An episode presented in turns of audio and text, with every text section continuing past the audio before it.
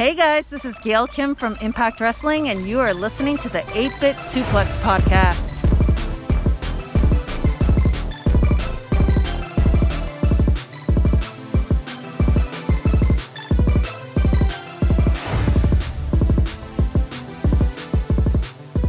Welcome everybody to another edition of the 8-Bit Suplex here on the Social Suplex Podcast Network. I'm one half of your co-host. Very thankful to have my other co-host because I think probably without her nobody would listen to this show because nobody wants to listen to me talk about wrestling for however long we talk about, or video games for that matter. But without further ado, Sandy, how are you? Hi, I'm good, Jazz. How are you? Oh, you know, just getting ready for the holiday. You know, getting the house packed up, ready to move. Had a good recording session with Rich and James on One Nation Radio last week. So definitely, you know, check that one out for sure. We talked about the Sendai Cinderella show from Stardom. So definitely go check that out. And we also previewed Survivor Series. A preview of Survivor Series probably wouldn't help you out much now that we're past Survivor Series, but definitely go check out our review of Sendai Cinderella. We get pretty in depth with it. Some really good stuff. I don't know how much Stardom you've watched, but I think it's actually probably the first time I've ever sat down and watched a full Stardom show from start to finish. So I really enjoyed it.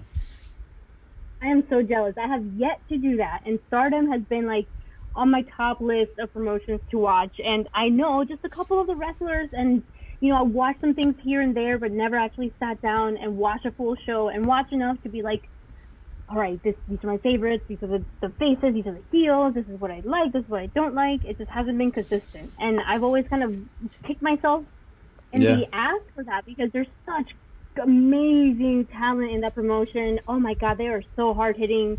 They do things that, man, just what I've seen have just completely blown me away.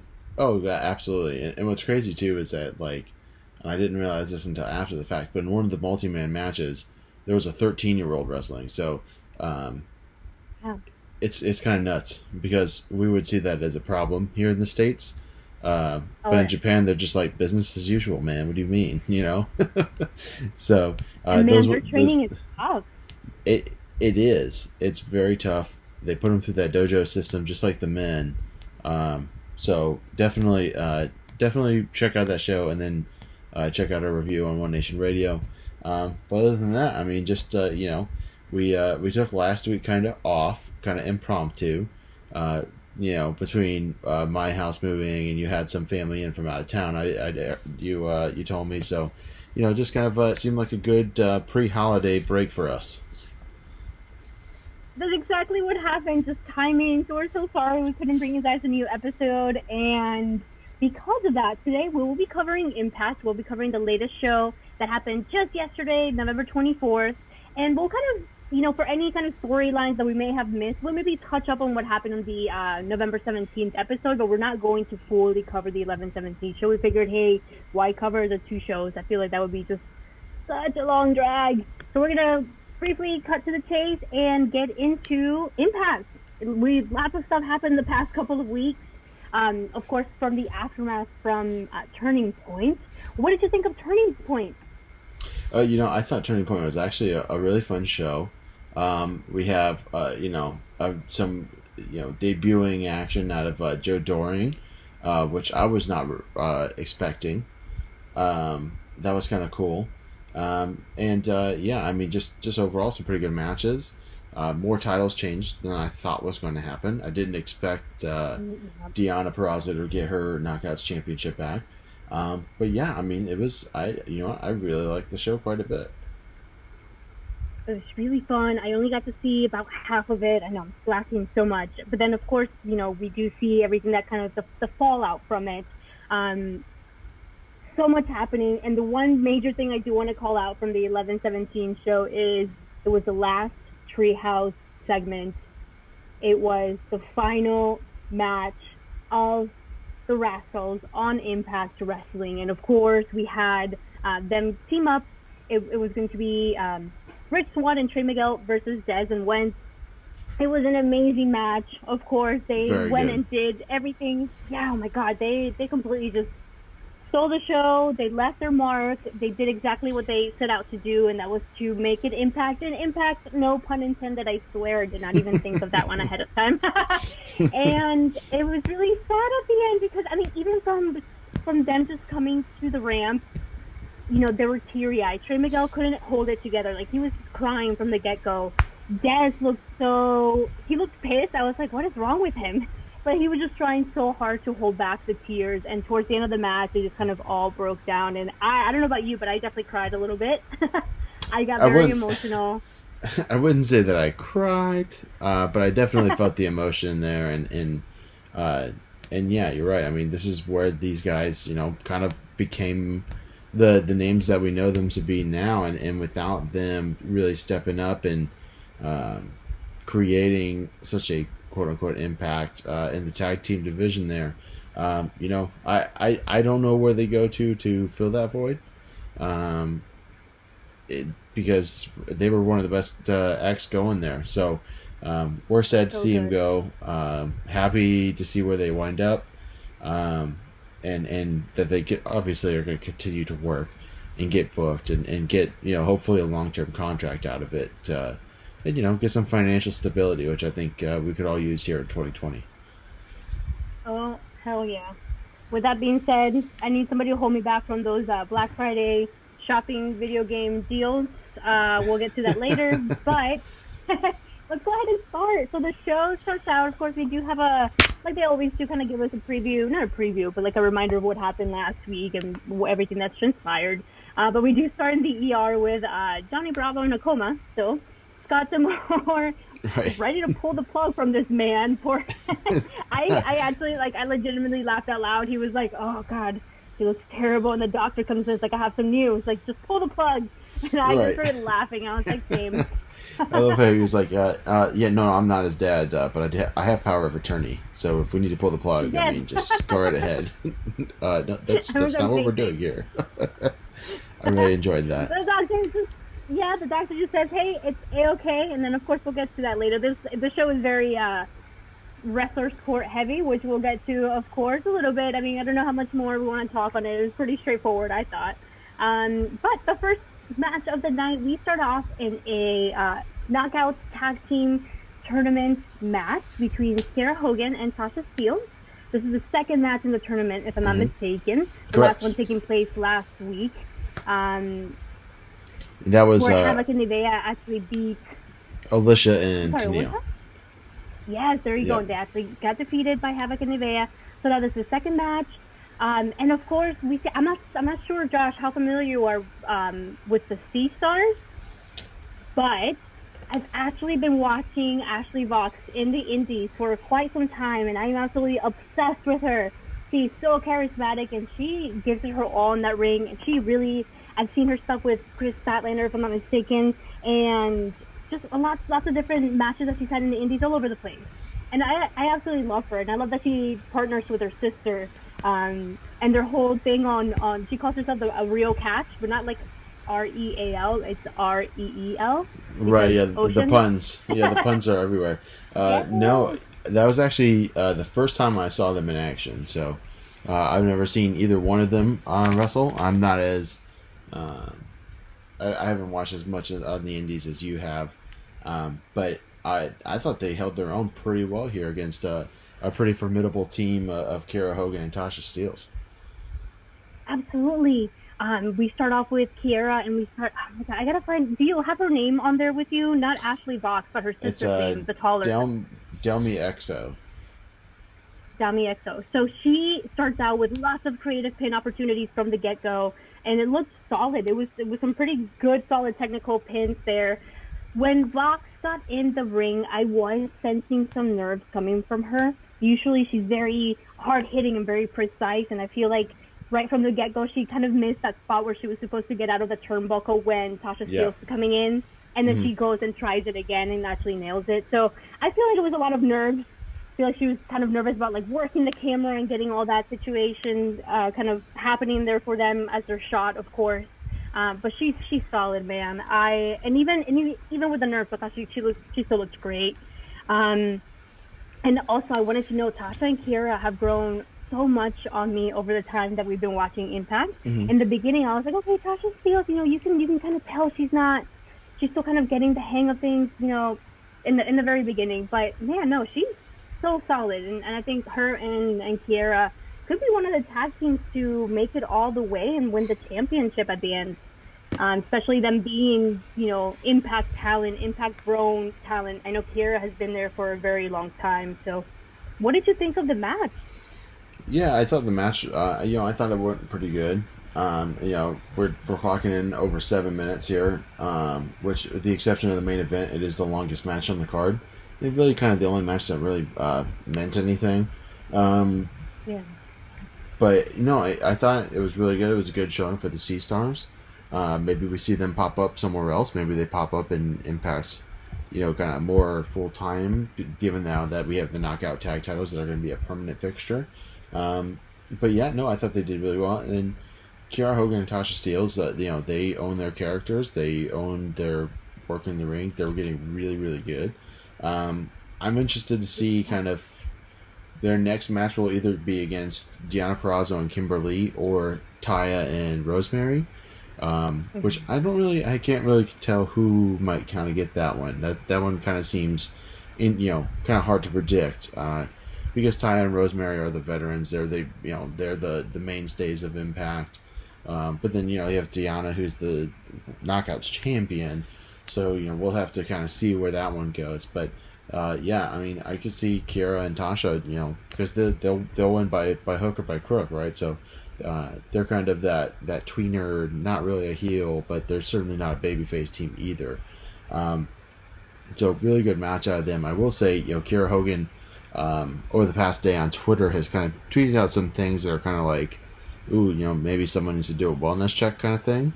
Oh no! So yeah, things like I just want to run away, tough love with a broken heart emoji, I'm quitting life, dead to the world. If you need me, my phone is being switched off. So we'll see. We'll keep an eye on that. Certainly, just to make sure everyone's okay. So who knows? So. That's going on like about a day or so of that happening. So, but yeah, we'll definitely keep an eye on that.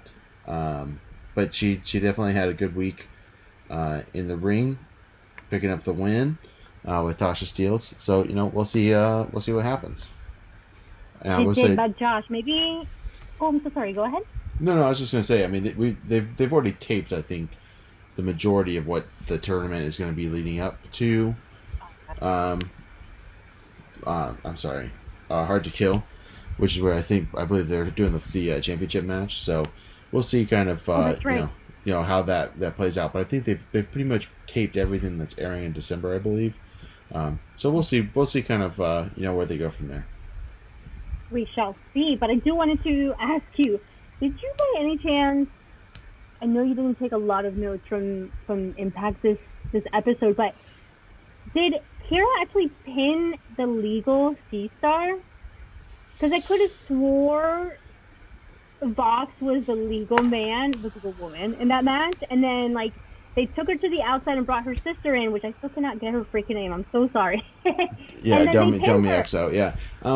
I don't know. I think there was a time too that Tasha was in the ring working without a tag. Like she never tagged in, but she just kind of de facto became the legal person in. So there was kind of some, fast and loose with the kind of what do they call those lucha tag rules? So. Oh yeah, oh god, everyone's in the ring. I don't know what to do, and the referee's just like, oh well, whatever. Right. Yeah, we see that. Almost every time the Lucha Bros are involved in a tag match, nobody knows who the hell. They don't tag in and out really. They just kind of he's in the ring, so he's the legal man. So, which and having watched a fair amount of Lucha Libre, I will say it does seem to be kind of like a 50-50. Tag in, tag out kind of situation. So, who knows? The longer the match goes, the tags just completely disappear, and it's like, oh god, well, let's just trust the ref. I don't know what the ref is there for. He's just kind of like, oh god. Yeah, especially when they throw Rick Knox out there, who's just completely just like, I don't. All right, whatever. You know, so. I got it. Like shit. All right, so moving right along. So right after the match, we see Jordan Grace. She's looking at the monitor, and not in the super cheesy way that WWE does it. They're just she's watching, you know. It's not completely from that weird, awkward side angle, which I that's really what I thought when I watched it. I'm like, all right, yeah, they're just shooting her watching the thing, not from a weird angle thing. But guess what? She is teaming up with freaking Jazz before her retirement. Not Jordan Grace's retirement, Jazz's retirement. And They are tagging, they're teaming up together in this tournament. And I cannot wait. I freaking love Jazz. Yeah, no, that was pretty awesome. That was a good reveal. And yes. You know, we were kind of like, oh, we don't know who Jordan's going to tag with. You know, there's, you know, are they going to bring someone in? But yeah, no, Jazz is, I mean, hey, if you're going to pull in somebody from the outside to, you know, spice up your tournament a little bit, you might as well pull in Jazz. That is the person to do it, yes. So, we'll see how she does. You know, I'm sure that she'll do fine. Oh, she still looks fantastic. I was like, oh, God, how old are you, woman? Because she still looks fantastic. I cannot wait to see her back in there. I mean, she probably looks as buff as ever, right? As muscular as ever. God. So, I mean, I wouldn't fight her. Hell no. Throw my ass out everywhere. But next, of course, so this episode, I will warn you guys, if you haven't seen it yet, it is very backstage heavy. We're setting up a lot of things throughout December, throughout all these tapings. Not that that's a bad thing, because I feel like Impact really nails the whole backstage segments and their interviews. They completely nail it. You know, it doesn't feel forced. If it's supposed to be funny, we get that. It's not supposed to be taken too seriously.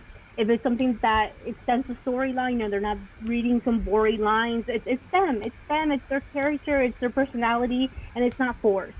So when we talk about backstage segments, you know, they hit the nail on the head. I'm all for it. I'm the biggest freaking Impact fan right now.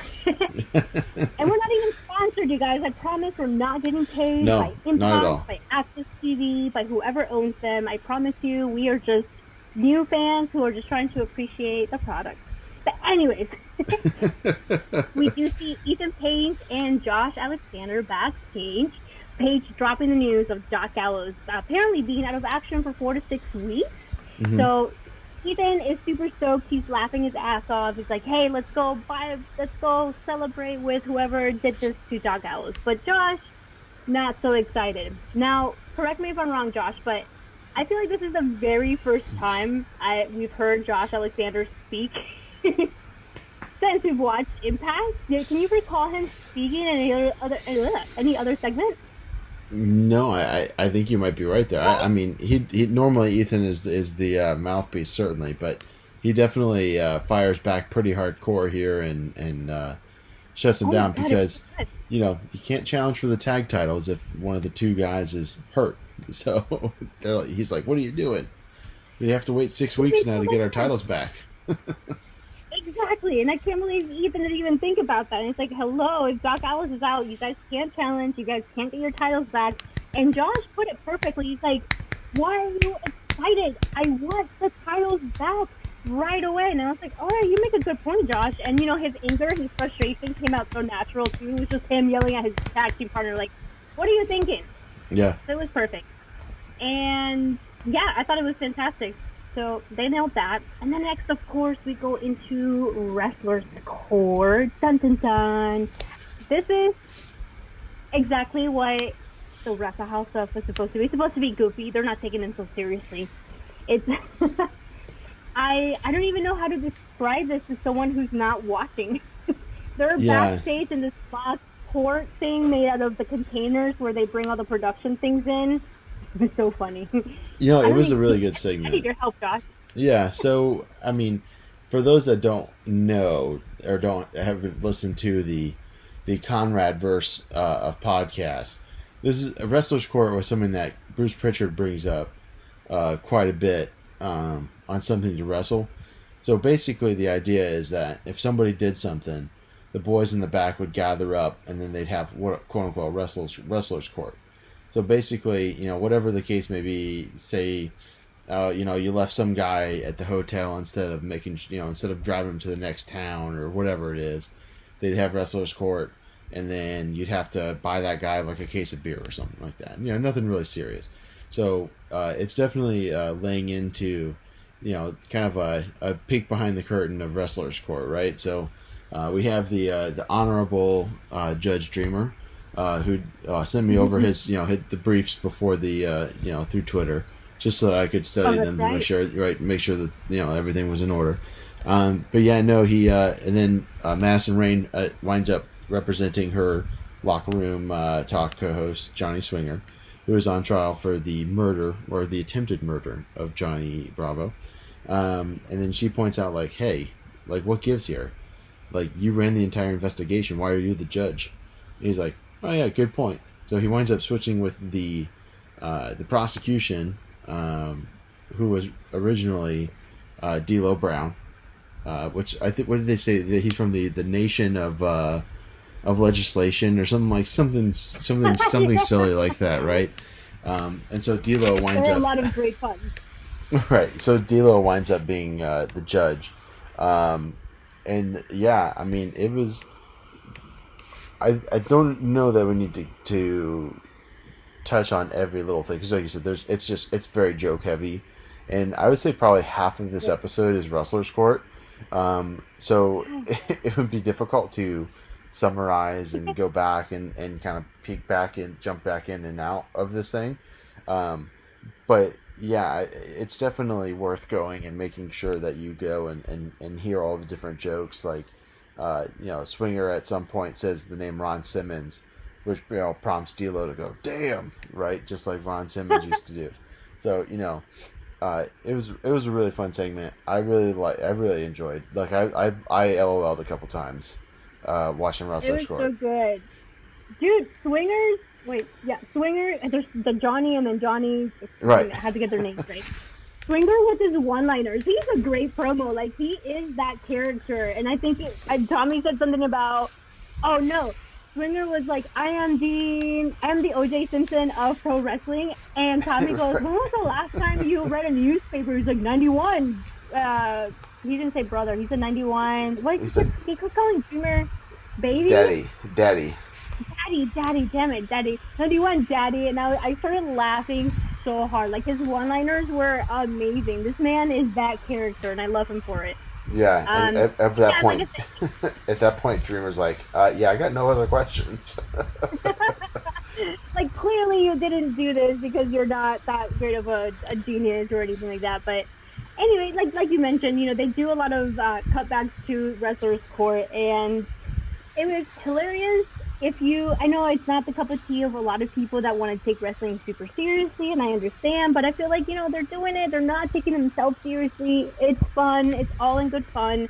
But we do find out who ended up shooting Johnny Bravo, which was, drum roll, please. Can you do a drum roll? I don't know if it's coming through the... Thank you. Yeah. I think it will. Maybe. I don't know. He did a drum roll, you guys. But it was Lawrence D, right? Yep. Mm-hmm. Yeah, not Larry D. Not Lawrence D. But we find that out because Bravo wakes from his coma, of course, because Rosemary admits that she never loved him. It was all about the virginal blood. Virgin blood. All about the virginal blood. Like, how old is he? He's a virgin. I mean, not ill. I mean, everyone has different lives. Damn it, ignore me. We're not here to judge. No, but so he wakes from his coma very angry, and he says he knows who killed him or tried to kill him because he could smell him. And of course, if you remember back from Wrestle House, this is long-term storytelling here, Sandy. Long-term. Exactly, which I'm very proud of.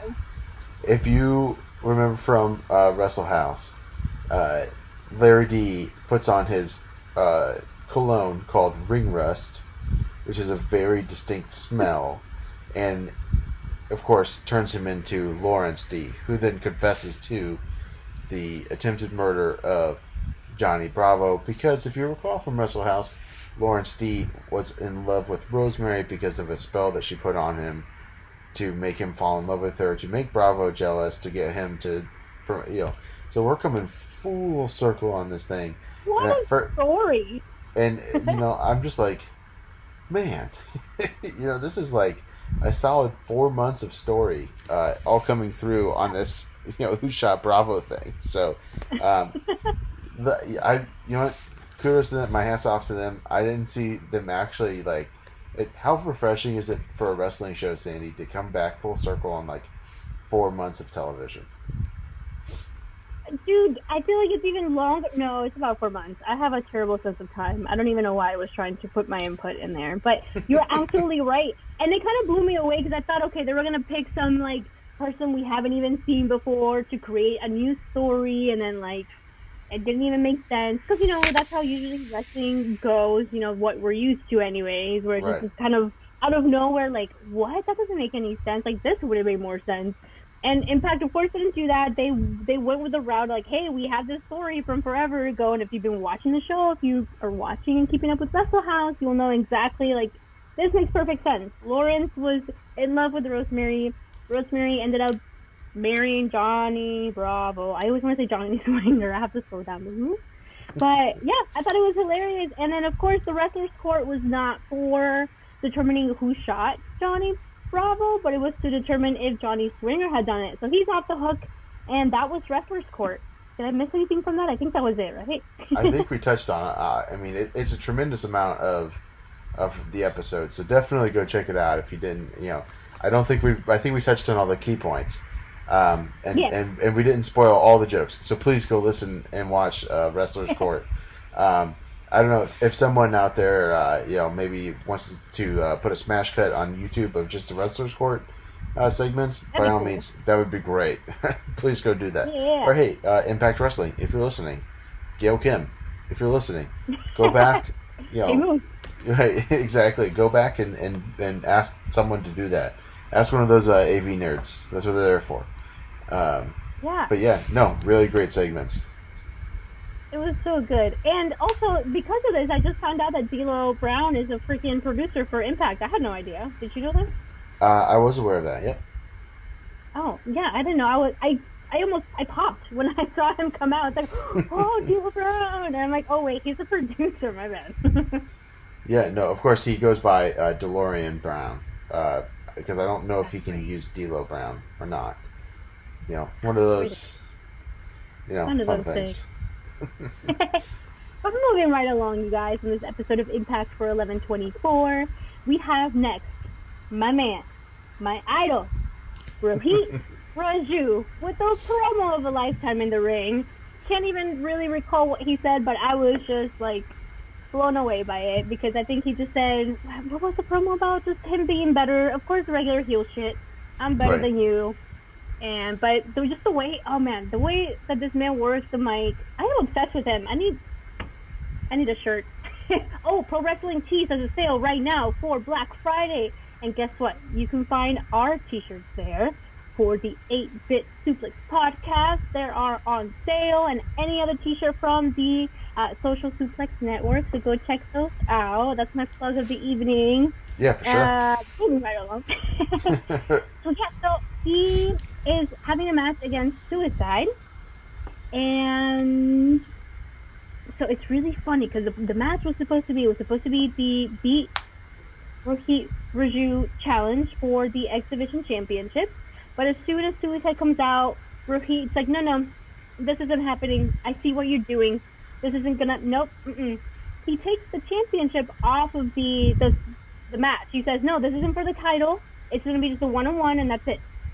So it's no longer a championship match, and we see these two go at it. I thought it was a pretty solid match. It wasn't really supposed to be much of anything because this is mainly one of those story things.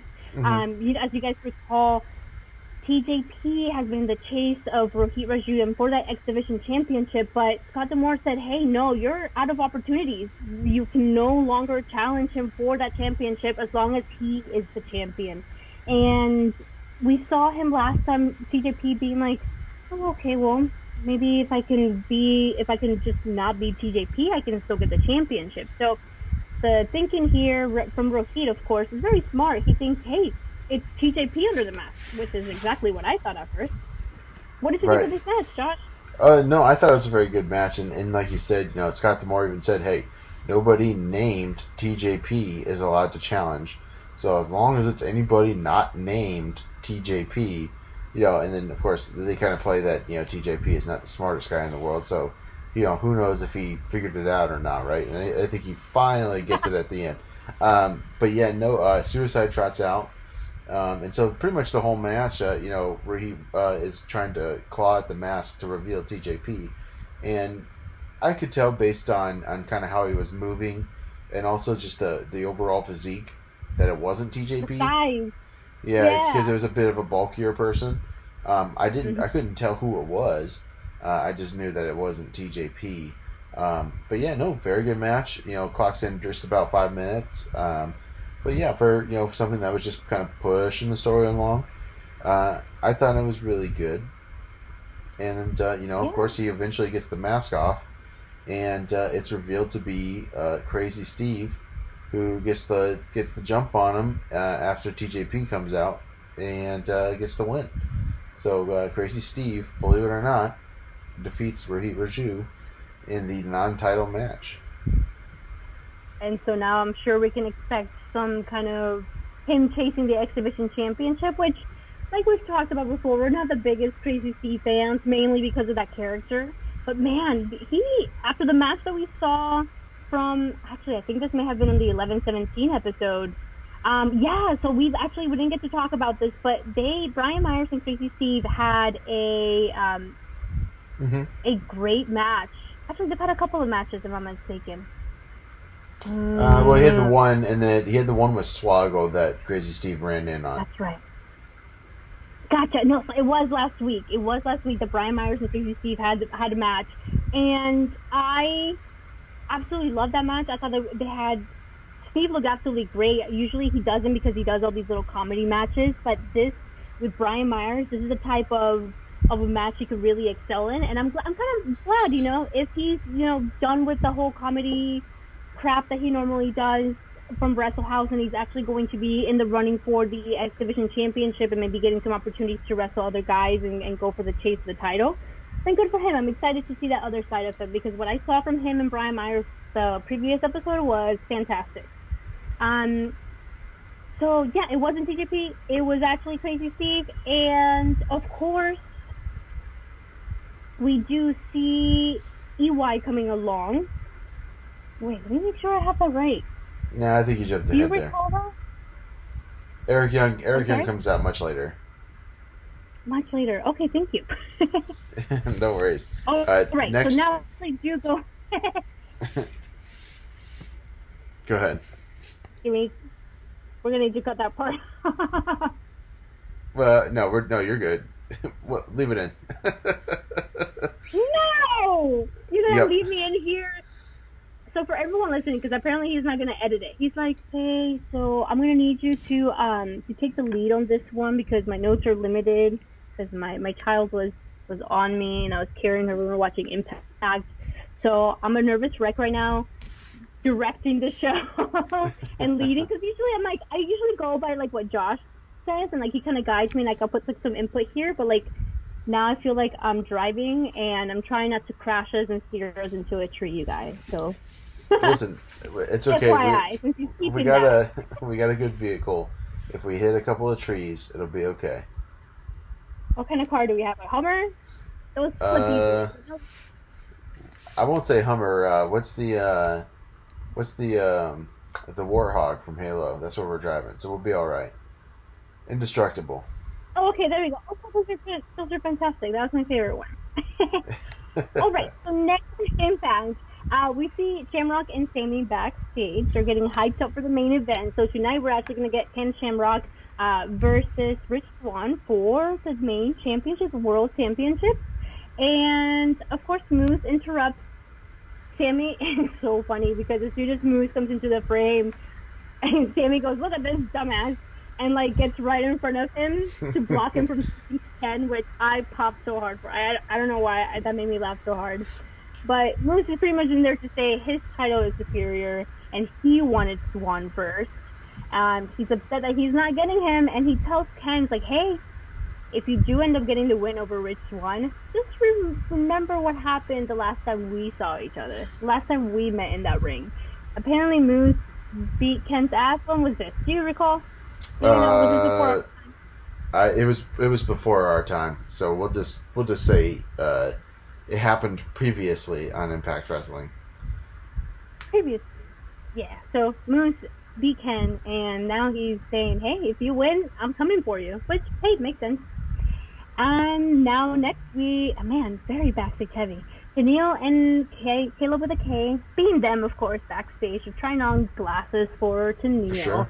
Alisha Edwards approaches them, and she's like, "It's all about us, right?" Right. So she still thinks that she's a tag partner. Oh my god, it was so cringy. I was like, "Girl, no, Tenille does not want to partner with you." So of course she wants to keep tagging with them together, and Tenille not so much. I'm not really sure how this ended. This was just Tenille saying. Was she still kind of giving her the cold shoulder? I know she just kind of said like, "Yeah, sure, whatever, fine," and that was kind of it. So I guess Alisha and Tenille will remain a tag partners for now. I guess, we'll see. Even though they've been eliminated, so we'll see. Maybe they'll challenge for it later on.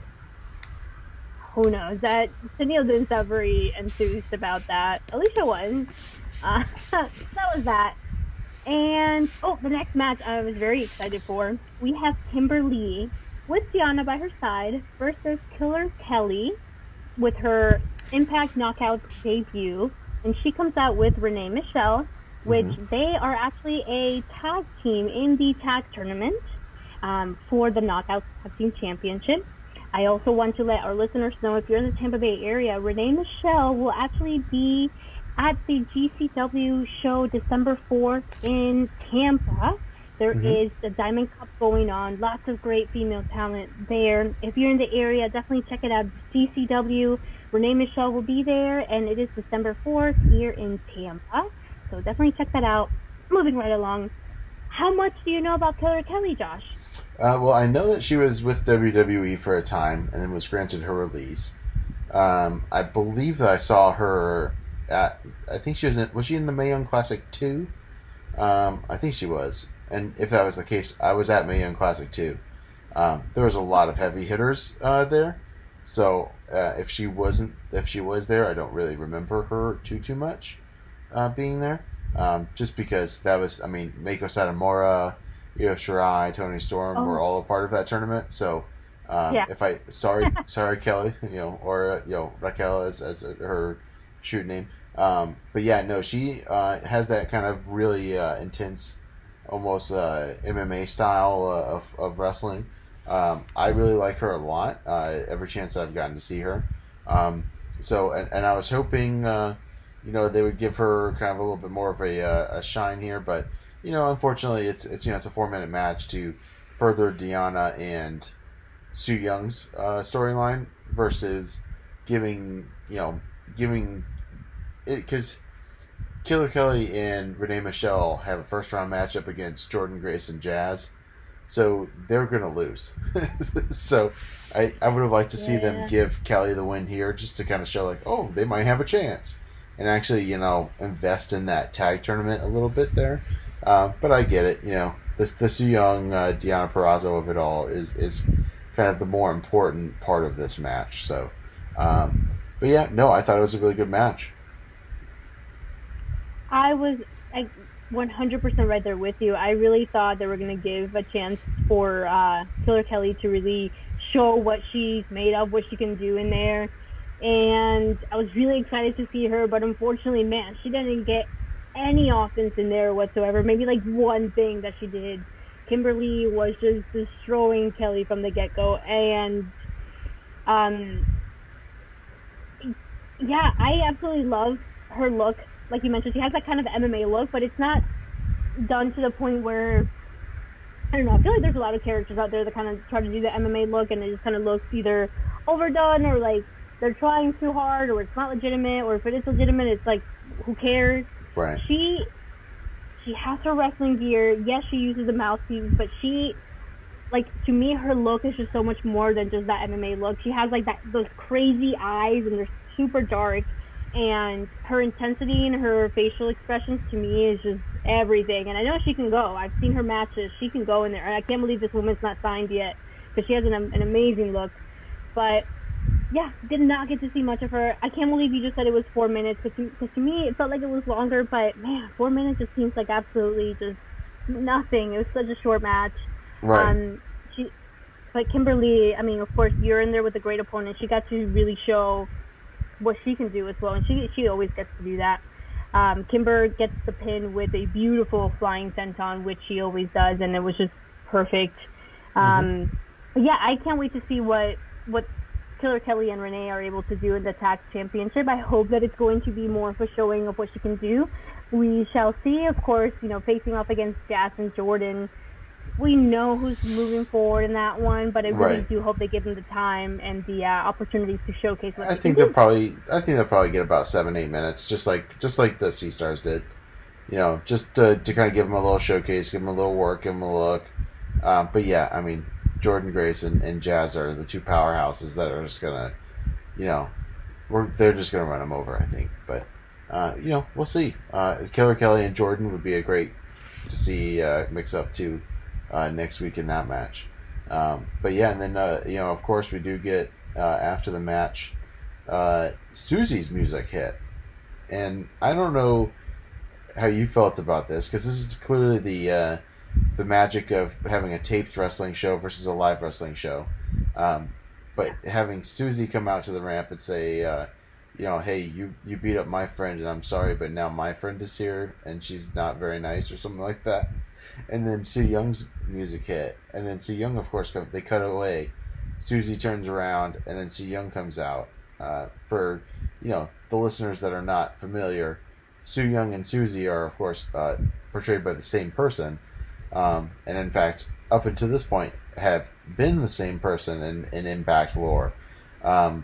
So it's almost Fiend Bray Wyatt-ish. Where, like, Bray Wyatt will interact with the Fiend, like, through, like, the...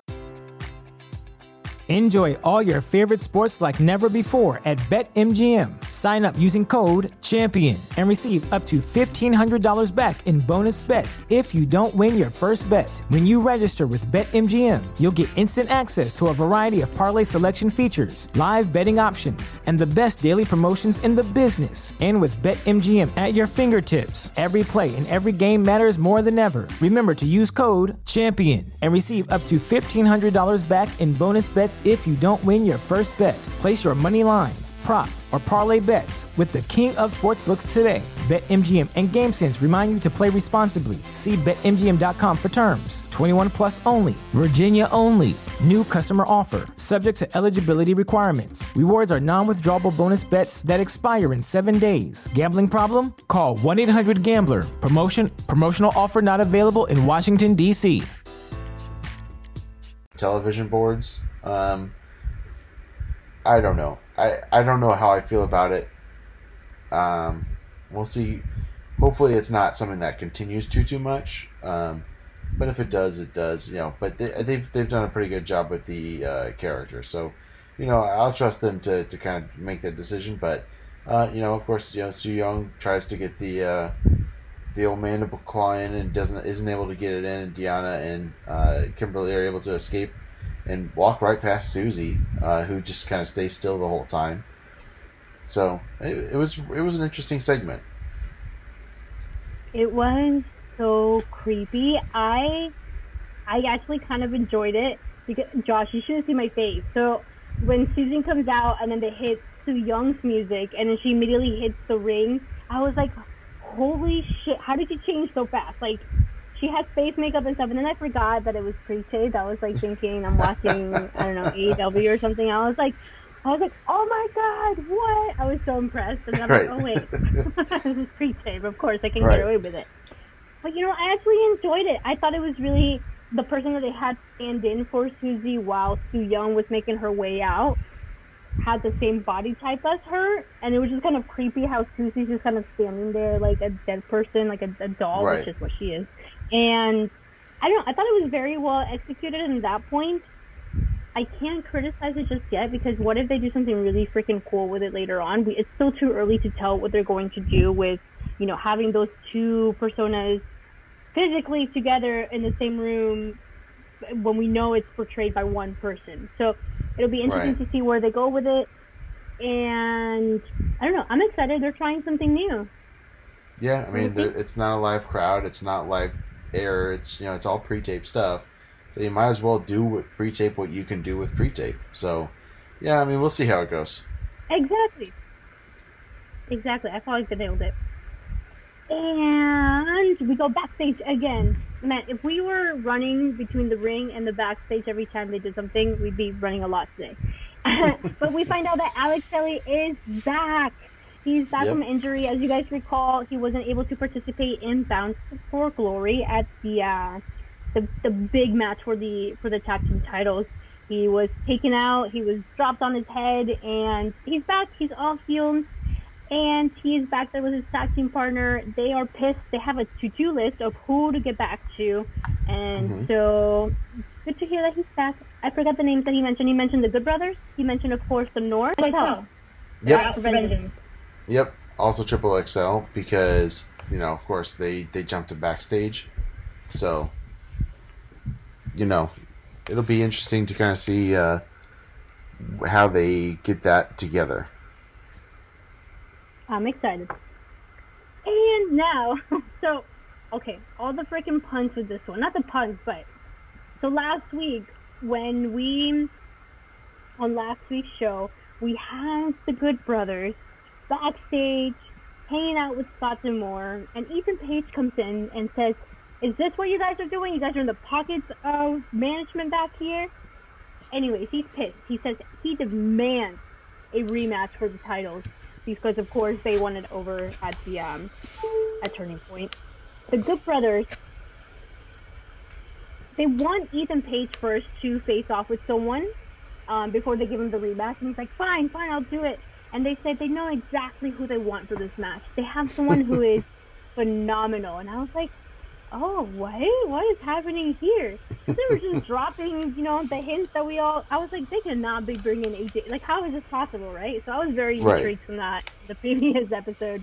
And here we are. We have Ethan Page. He comes out to the ring. He's there with Josh Alexander. And then Carl Anderson comes out, and he's ready to introduce the phenomenal one. The phenomenal one. AJ Swoggle. LOL. I was laughing so hard. I didn't believe it. He even looks like him. I thought it was funny, too, is they even played the full-on music and Titantron and everything from when AJ was in TNA. Yes! And it was clearly like a, okay, you know? Like... I thought it was so funny. I think could this be one of the situations where AJ actually owns his well, sure, trademark. Yeah, right. He's used that name, you know, in TNA, in New Japan. He was AJ Styles, so he's definitely, you know, Alan Jones owns his own trademarks. That's for sure. But you know, Swoggle, yeah, like you said. I mean, he kind of does look like a miniature AJ Styles, for lack of a better word, honestly. But yeah, he comes out. He even does the pose with the gloves. I freaking loved it.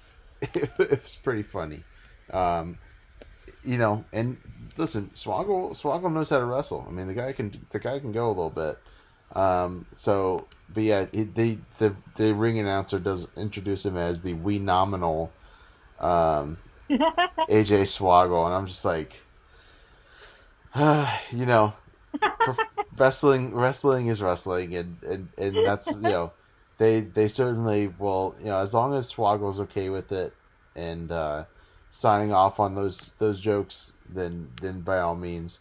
But you know. I think so. I mean, I'm pretty sure he's done more embarrassing and demoralizing things in his career than being called the phenomenal one. He did run around dressed up as a leprechaun for many years in WWE. As Fit Finley's son, so I think that's. Oh my god, I forgot about that. I'm pretty sure it was his son or something, right? That was what it was. I don't know. Don't quote us on, don't quote us on Fit Finley's fake children, okay? That's not what we're here for. But hey, actually, Swoggle had a pretty good showing here. He was getting in some offense on Ethan Page. It wasn't a squash. He was getting some work done, and he actually got the win over with the schoolboy on Ethan Page, which I thought was fantastic. I was actually like, oh, okay, Swoggle, you can still go. Yeah. And Ethan Page is a big guy. He's tall. And I love that Ethan Page was like, he was giving it his all too, you know. He's not one that's going to be like, I'm too good for something like this. Like, no, like he was throwing those clothesline and trying to like reach down to Swoggle so that he could like duck over it. I thought it was so good. I thought this was very well executed. And the moral of the story here is that this defeat of Ethan Page is it's demoralizing for him. Like, you know, he's all ego, Ethan Page. Well, where's your ego when you're being schoolboy by you're beat with the schoolboy by Swoggle in the ring for the condition was like if he won, he can get the rematch for the titles, and now he's really not in that contention anymore. Is that not right? Yeah, no, you're right. Yeah, that was it. Like he kind of blew it on losing to the Swoggle there. And then exactly, out of all people to Swoggle. So we'll see kind of like the breakdown. Of course, Josh Alexander was not happy, and Ethan Page just looked so distraught in the ring post-match. So I can't wait to see kind of where that spirals.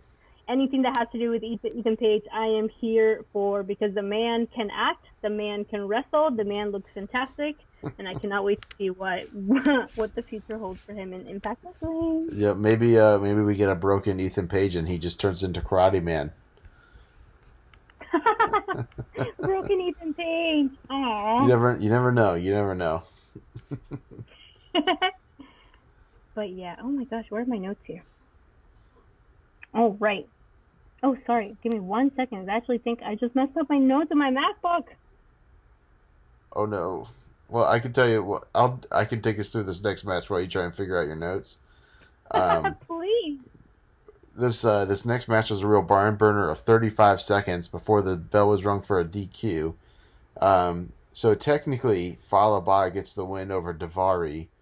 Because Falaba was the first one to eat a power bomb here, but he, Joe Doering and Eric Young come out and interrupt the match between Falaba and Daivari, and I was surprised that Doering was able to get Falaba up for such a menacing power slam there, or power bomb I should say, and that was So we'll see what kind of happens with Eric Young and Joe Doering and what they kind of set their sights on, because they've just kind of been running out and interrupting matches that shouldn't be happening anyways. But, you know, they just kind of come out and they're just being disruptive and trying to, make their presence known. And it's kind of like, okay, like Eric Young's been doing this. He was the world champion.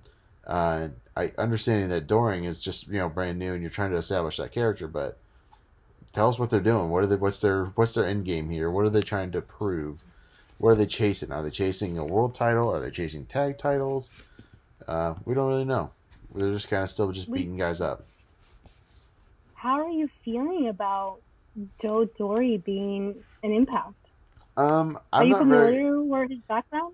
I know that he was pretty big in All Japan. That's about as much as I know about All Japan Wrestling.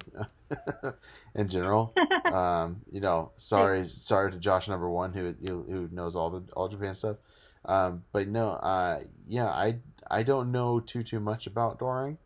I know he was a Triple Crown champion and he's a big ass dude. So other than that, my brother and my soon to be brother-in-law Zach is also an All Japan fan, and he said that getting Doering over here was a pretty big get for Impact. So, I'll take their word for it and be like, I'd like to see him in a full-on match here. So, hopefully we get to do that soon. Well, that's good to hear about Zach, because I know he's one of our friends. He is a huge wrestling fan. I mean, I'll take his word for it, too. But so far what I'm seeing, like his look, yeah, he's a big guy, but I don't know. He doesn't seem that intimidating to me. Maybe there's just something there. I mean, we need an explanation as to what's happening here. They came out in Turning Point. I think we saw them last week. We see them this week. The same spiel. you know, they're just interrupting matches from guys that have no association to them whatsoever. They're just kind of there to wreak havoc. And, you know, EY, of course, takes a mic and he says, this is our world. This is our world. Okay. That's kind of what you did when you first came to Impact. You won the championship on your own. Now you have this big band. Like, what are your intentions here? What's happening? And we haven't really heard a word from Joe, really. So no, I guess it's one of those things yet. That we have to, right? We have to kind of just wait and see how it plays out. But I'm kind of disinterested at this point. Hopefully that can change and that can pick up moving forward. But we'll see. We'll see. But Rhino does come out to take them out.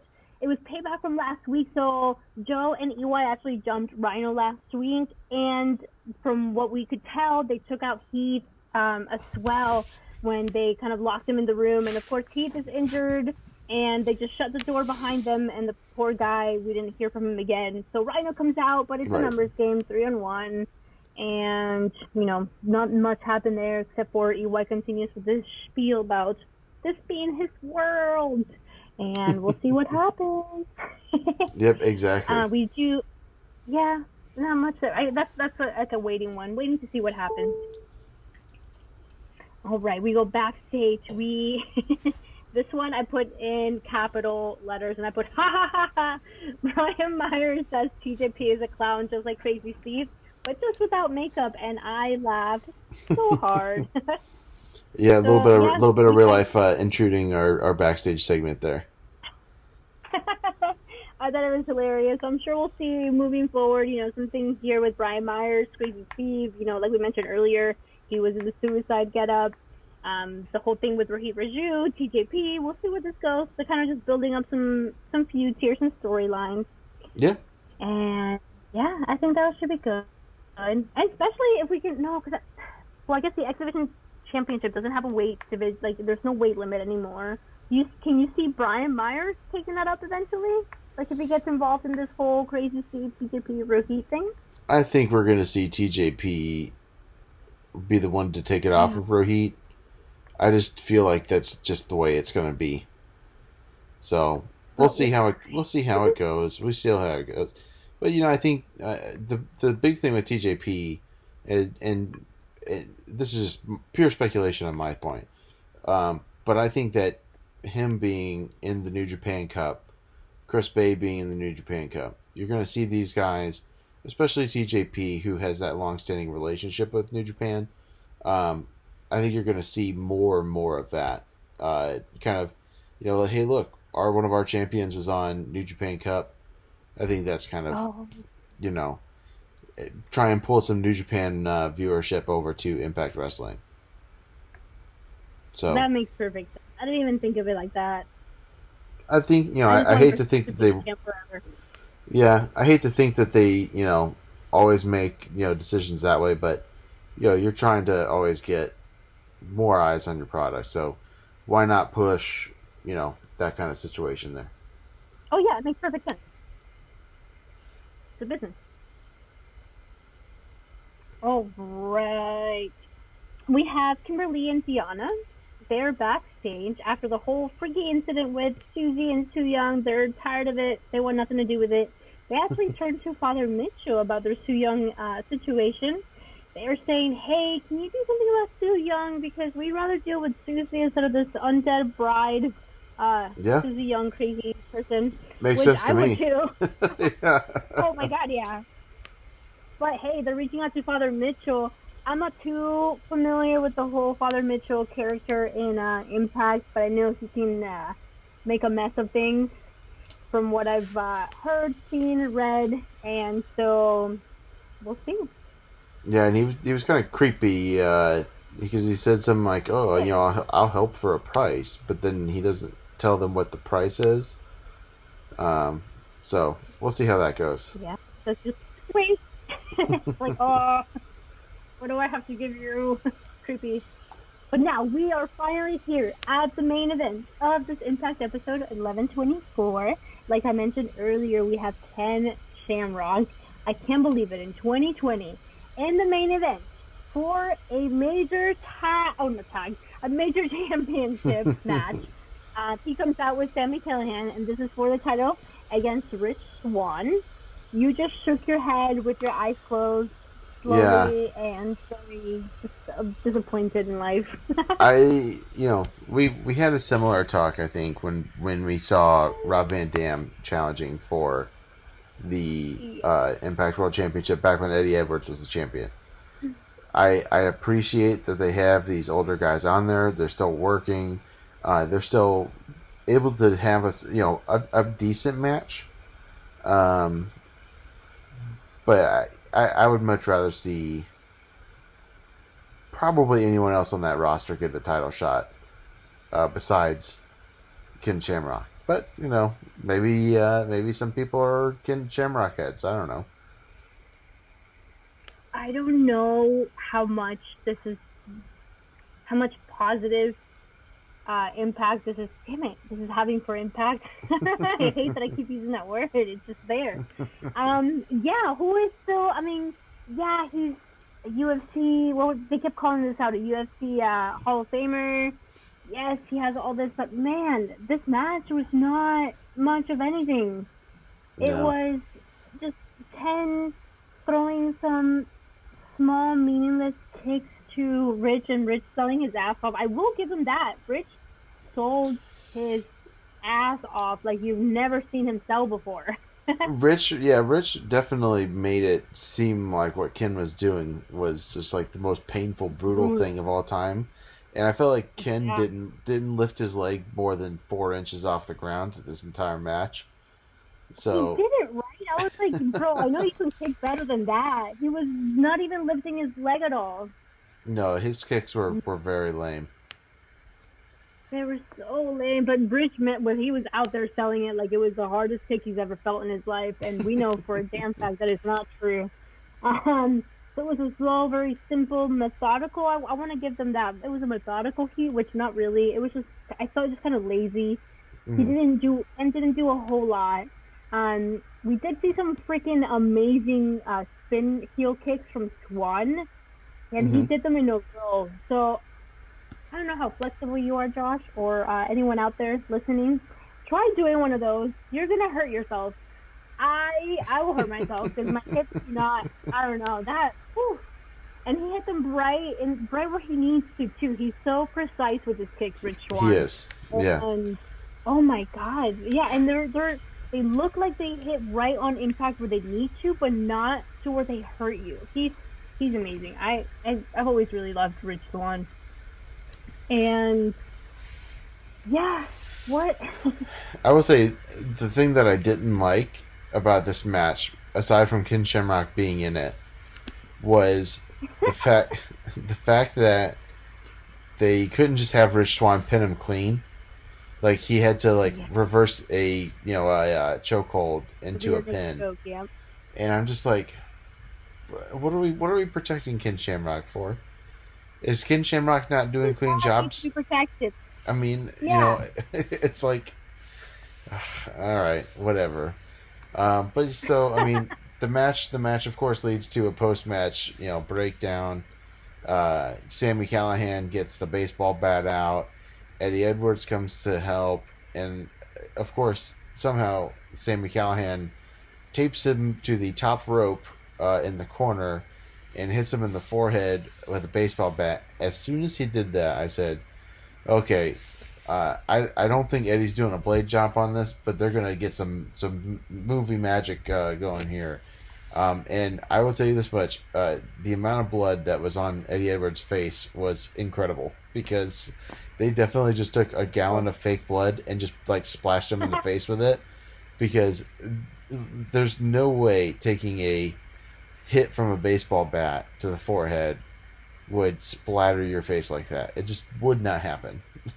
I'm sorry. In that way. I've actually seen somebody get rocked in the head with a baseball bat, with a freaking metal baseball bat, and full hard hit. It was brutal, and not that much blood came out, and especially not the way that Sami hit it. Sami hit it. He didn't swing. He did the whole right. What you do with the chair, hit it. Yeah, and with not that much blood from that. With a hand protection too, his hand was on the end of the bat. He hit him with the back of his hand. Right. It's one of those those wrestling things where you're just like, all right, I get it, you know, like, I would whatever. Have rather him bleeded. Yeah, right. Because then at least it would have been a little bit of blood. But yeah, I mean, it was interesting. It was, you know, we're I don't know, we're moving on to whatever happens next in that feud. You know, maybe we're gonna get. I'm sure at some point we're gonna get a tag match with Eddie and Rich against Ken and Sammy or something. I don't know that that's the big payoff that everyone's waiting for, but that's the payoff they're probably gonna get. I think this is more a storyline of Eddie and Sammy, because they keep bringing back the storyline of Sammy almost ending his career back when that accidental chair bat incident before. Every time I see Sammy grab a chair or grab a bat, I'm like, I smell Eddie Edwards, and I'm like, yep, here he comes.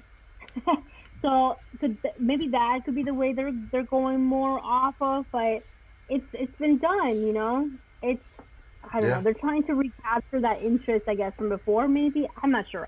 I'm not really too into this, but we'll see what happens. Yeah. Hey, listen, I trust you know what Scott D'Amore and Don Callis are doing. So, you know, we'll see how this progresses, and I will point out too that D'Lo Brown decided to come out from the back during the beatdown, and he got such a potato from Shamrock. Like, Shamrock caught him so flesh. You could tell D'Lo was like I watched it a few times, and even Gail Kim on Twitter was like, yeah, he rocked him pretty good. Like, Ken caught D'Lo. Like, it wasn't a working punch. It was a shoot. Oh my God! I gotta go back and watch it because I may have blinked or something, but I just saw D'Lo freaking go down. I'm like, oh no! I'll shoot you the gif that I saw. It was pretty. It was pretty intense. But it was pretty funny. But yeah, no, definitely go check out that GIF. But hey, you know what? That's our episode of Impact for this week. That's Impact. I hope you guys liked it. I enjoyed it. You know, like I mentioned every time. Yes, there's a lot of Impact is so easy for me to watch. You know, they build these storylines, they go through with them, there's good wrestling. This one didn't, it was more, you know, segment heavy, but it was still great. You know, I'm excited to see what next week brings. There we go. Yeah. And, you know, before we do move on, you know, I thought it was pretty good. Yeah, it was an entertaining episode at least, right, with the wrestler score and everything. And I will say, before we move on from Impact, we do want to say rest in peace to co-founder of TNA Impact, Bob Ryder, who was found deceased today in his home in Nashville. So, you know, a lot of love from the Impact roster on Twitter today. Just saying, you know, rest in peace to him. He had been, I guess, battling cancer for some time, and so they tried to do a wellness check. They Impact didn't hear from him. Tried to do a wellness check, and police found him dead in his home. So, you know. Thoughts and prayers certainly to the entire Impact team and to the family of Bob Ryder as well. But to not to leave it on a down note, we do want to talk about, since this is, you know, we're recording this, and now it's actually, we've crossed over into Thanksgiving, so happy Thanksgiving to you, Zandy. Happy Thanksgiving! We started recording this the Wednesday night before Thanksgiving, so we want to take some time and just, you know, talk about, you know, the things that we're thankful for when it relates to video games. And definitely, but the first thing I'm going to say I'm thankful for, Sandy, is I'm thankful that I'm not working in a retail store that sells video games any longer during Black Friday. That's my first thing I'll lead off with. Dude, same. We both worked at Best Buy. Actually, you know what? I am being a Debbie Downer because I actually enjoy working those hectic days. Like, I just remember working at Best Buy and, like, it's 4 a.m, it's freezing outside, and I have my little jacket, and, like, we're, like, going through the line and, like, greeting people and giving them tickets and stuff. I don't know. I actually enjoyed that. It was fun. It was something out of the ordinary. And to me, it felt like easy days. Of course, I was doing, like, cell phone activations. I only worked in the gaming department for, like, 6 months before I got promoted. And I don't know. I enjoyed it. And of course, I would tell everyone coming in to buy stuff, like, buy Nintendo. Forget about Sony and Microsoft. Nintendo's where it's at. Yeah, no, I worked in computers, so it's a little bit of a different story for me. Not that fun. Yeah. You know, computers, especially my least favorite. Yeah, we had people line up around the building to try and get, you know, a $200 laptop, or one year it was a $150 laptop. And I'm like, listen, the store has 7 of these. We've already, you know, because what we would do is we'd go and we'd, you know this, we'd hit the people in the line and say, hey, are you here for this product? And we'd have the tickets to claim it. And the first 7 people would always take the laptop. And that was just it. That was the end of the laptops. And people, you know, halfway down the building would be like, I'm looking for the laptop. Listen, buddy, you should have been here on Monday and in line, because that's what the people were doing. You should have camped out a month ago. So, right, exactly. So thankfully, we don't have to deal with that this year. We can kind of relax and just keep an eye on the Black Friday game sales, which, you know, a lot of stores started early, Sandy, and I've already taken advantage of a couple. I did pick up Star Wars Squadrons from GameStop for $16.99, which I thought was a pretty good deal. Stop. What? I'm disappointed in you, GameStop. Well, listen, they had the best price on the game. You're the devil. I know. You can price match. Best Buy price matches everyone. They don't buy. Best Buy doesn't price match on Black Friday sales. You know that. So, anyways. I also did go to Best Buy and pick up Dragon Ball Z Kakarot on sale for $14.99. So. Oh, have you played it yet? I started playing a little bit last night when my son was watching me, and it's a slower paced game, at least to start, because it is an RPG style game. But yeah, I'll be playing it probably this week, and now, you know, maybe next week I'll have a bit more of a review for it. But yeah, there's tons of game sales. GOG has been going nuts. Steam has been going nuts. Anything you've seen on Black Friday sales that caught your eye, Sandy? What? Oh, me? No, because I'm freaking broke right now. I am trying so hard not to shop the damn Black Friday sales. And I don't know if you guys, any gamer that has, well, I guess if you don't have Twitter, it'll be hard. But Cheap Ass Gamer on Twitter, and like there's Dr. Wario, who their job literally is this time of year to be on top of every gaming retailer in the world and let you know when things go on sale right away. Wario 64, Wario 64. That's the best Twitter account if you're a gamer. Period. He's the best. He's the lifesaver. I've gotten so many good deals from him because, you know, as soon as he tweets, it's like, if it's something that's discounted tremendously, it's going to go quickly. Or he'll even post, like, when the websites have glitches and they price something that's not right, and it's so incredibly cheap. He's like, do it now. See if you can get the order through. And then I've gotten so many good things from that. And, of course, he was my one to help me with when I wanted to do all the special editions 3DSs and the freaking Amiibo, which I'm still kind of embarrassed about, but... yeah, super helpful. Yeah, absolutely. But no, I haven't gotten anything yet. I know Logan and I want to grab the new Black Ops game, and don't make fun of me for playing, you know, Call of Duty games. They're so much fun. Oh no, I certainly would never do it. But anywho, aside from, you know, Black Friday sales aside, you know, what's a game that you're thankful for this year, Sandy? I am thankful for a person who had a birthday this month on November 16th. I'm very thankful for Mr. Shigeru Miyamoto. He is the creator of The Legend of Zelda, and he turned 68 this year, and I made sure to go on Twitter and wish him a very happy birthday, because without him, there would be no Mario, no Zelda, and freaking Donkey Kong, and you name it. Yeah, you know... If I ever get to meet this man, I feel like I would probably freak out more than if I met, like, Stone Cold. No, I can't. No, if I met Stone Cold, I would literally die. He's up there, you know? Like, right, Stone Cold's my number one. He is so, fun fact, everyone. Stone Cold Steve Austin was my first human crush. And I was, like, 8 or 9 when this happened. And Stone so cold. All of my boyfriends, yeah, he's the reason why we're here, Josh. He's the reason why like 98% of my ex-boyfriends have been tall white men who are mainly bald with beards. And then I don't know if Logan just chimed in from the other room.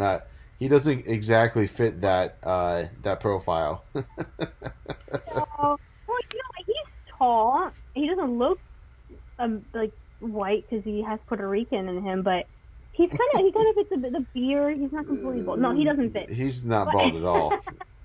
No. He's got a very full head of hair. But yeah, so that's my reason why. But no, Mr. Miyamoto, I would absolutely love to meet him one day. He turned 68 this year, and I was very thankful for him. And of course, that brings me along to being very thankful for The Legend of Zelda. I feel like if I were stranded on a deserted island, I would have my Switch with Breath of the Wild, Animal Crossing, and maybe like Mario Kart to pass the time, and I feel like I'd be all set. Yeah. Do you have three deserted island games? Three deserted island games. And don't worry about the whole system, the logistics of like having the system. Yeah, I would say Final Fantasy VII, the original one, is definitely one of them. Okay. Probably Ocarina of Time. And then, I don't know, I'd probably do like a sports sim, like an NHL game. Just because you can play those games endlessly. So if you're stuck on a deserted island with so that's kind of, you know, that would be my go-to there. But yeah, I'll say I am thankful for game developers, you know, kind of pushing the envelope and trying to come up with something new, but also making sure that it comes out right. So, like, you know, shout out to CD Projekt Red for not rushing Cyberpunk 2077. You know, we're still waiting on that. And really for game developers, that's coming up soon, right? Soon. Mm-hmm. Yeah, I think it's still slated for December 10th. Okay. But it was, of course, supposed to come out months ago, and they said it's not done yet, it's not ready yet, we're not gonna, you know, because if you recall from, you know, when they released The Witcher and stuff, they've always been very, you know, thorough about making sure their games are complete, that they don't need patches, that they don't need this, they don't need that. So definitely looking forward to that one when it comes out. But also, you know, another game that got pushed, I just mentioned Final Fantasy VII, but Final Fantasy VII Remake, you know, those guys, they said, listen, we know what people expect out of Final Fantasy VII, and we're not going to do that. We're going to keep the characters the same, most of the story the same, but then we're going to change the gameplay, we're going to change this, we're going to add things here. And so, you know, I'm thankful for that game this year because it was taking something you knew and then remaking it, right? And not remaking it in the sense of porting it with better graphics, but really from the ground up, remaking it and recreating it. And, yeah, I really liked it.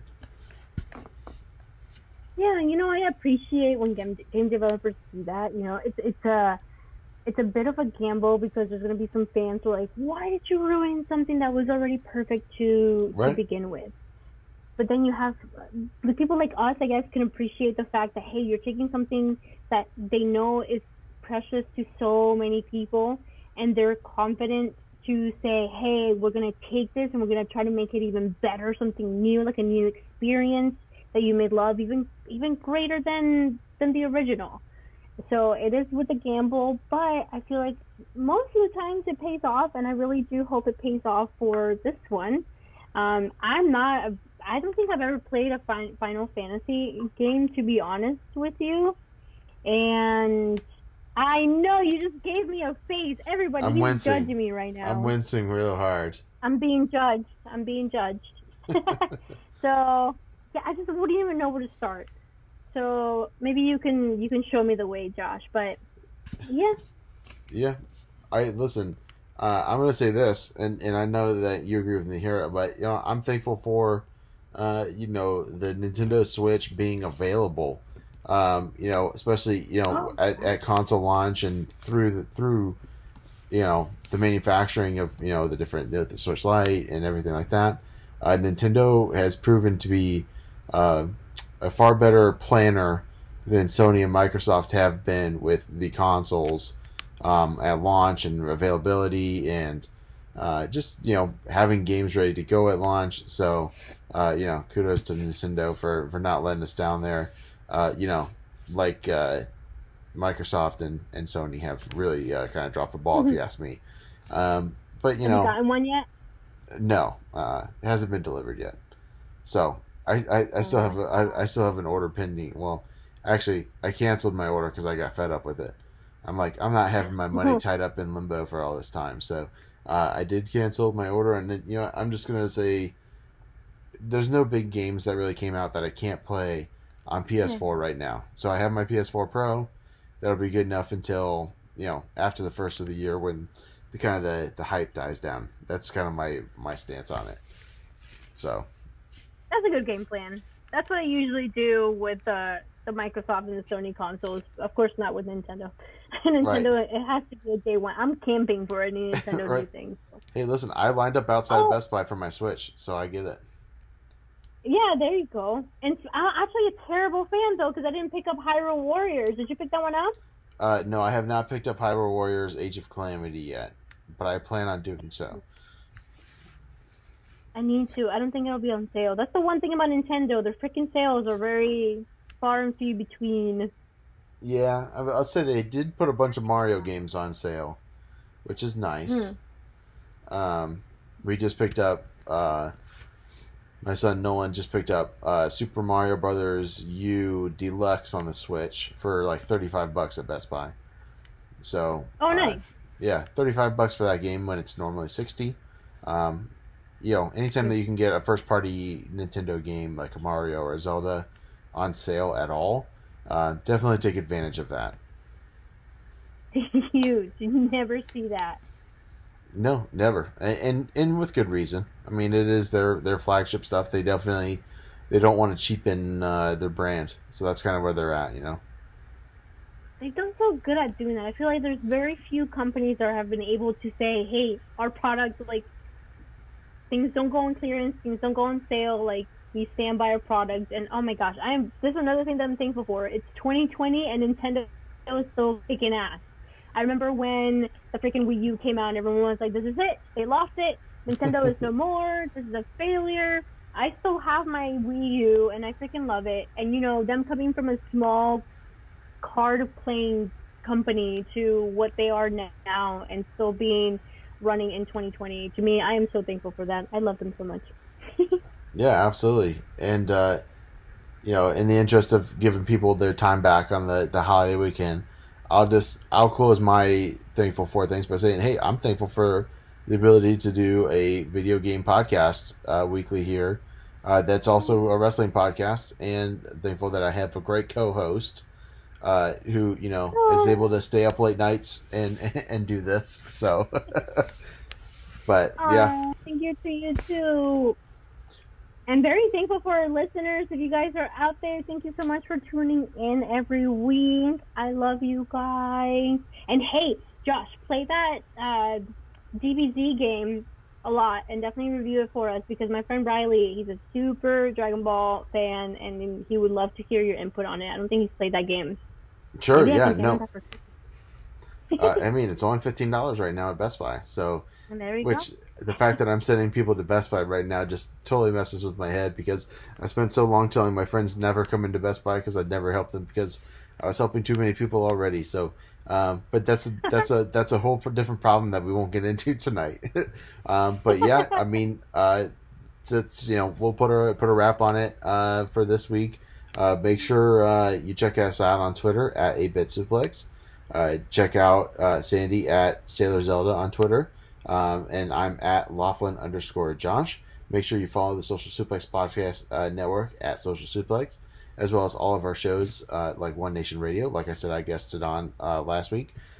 Keeping It Strong Style, Grave Consequences, Ricky and Clive, All Things Elite, Grown Men Watch This Shit. You know, definitely go check out all of the shows on the network. Buy shirts from all of us that have it, especially during this sale at Pro Wrestling Tees. You don't want to miss it. Sandy, speaking of missing things, am I missing anything?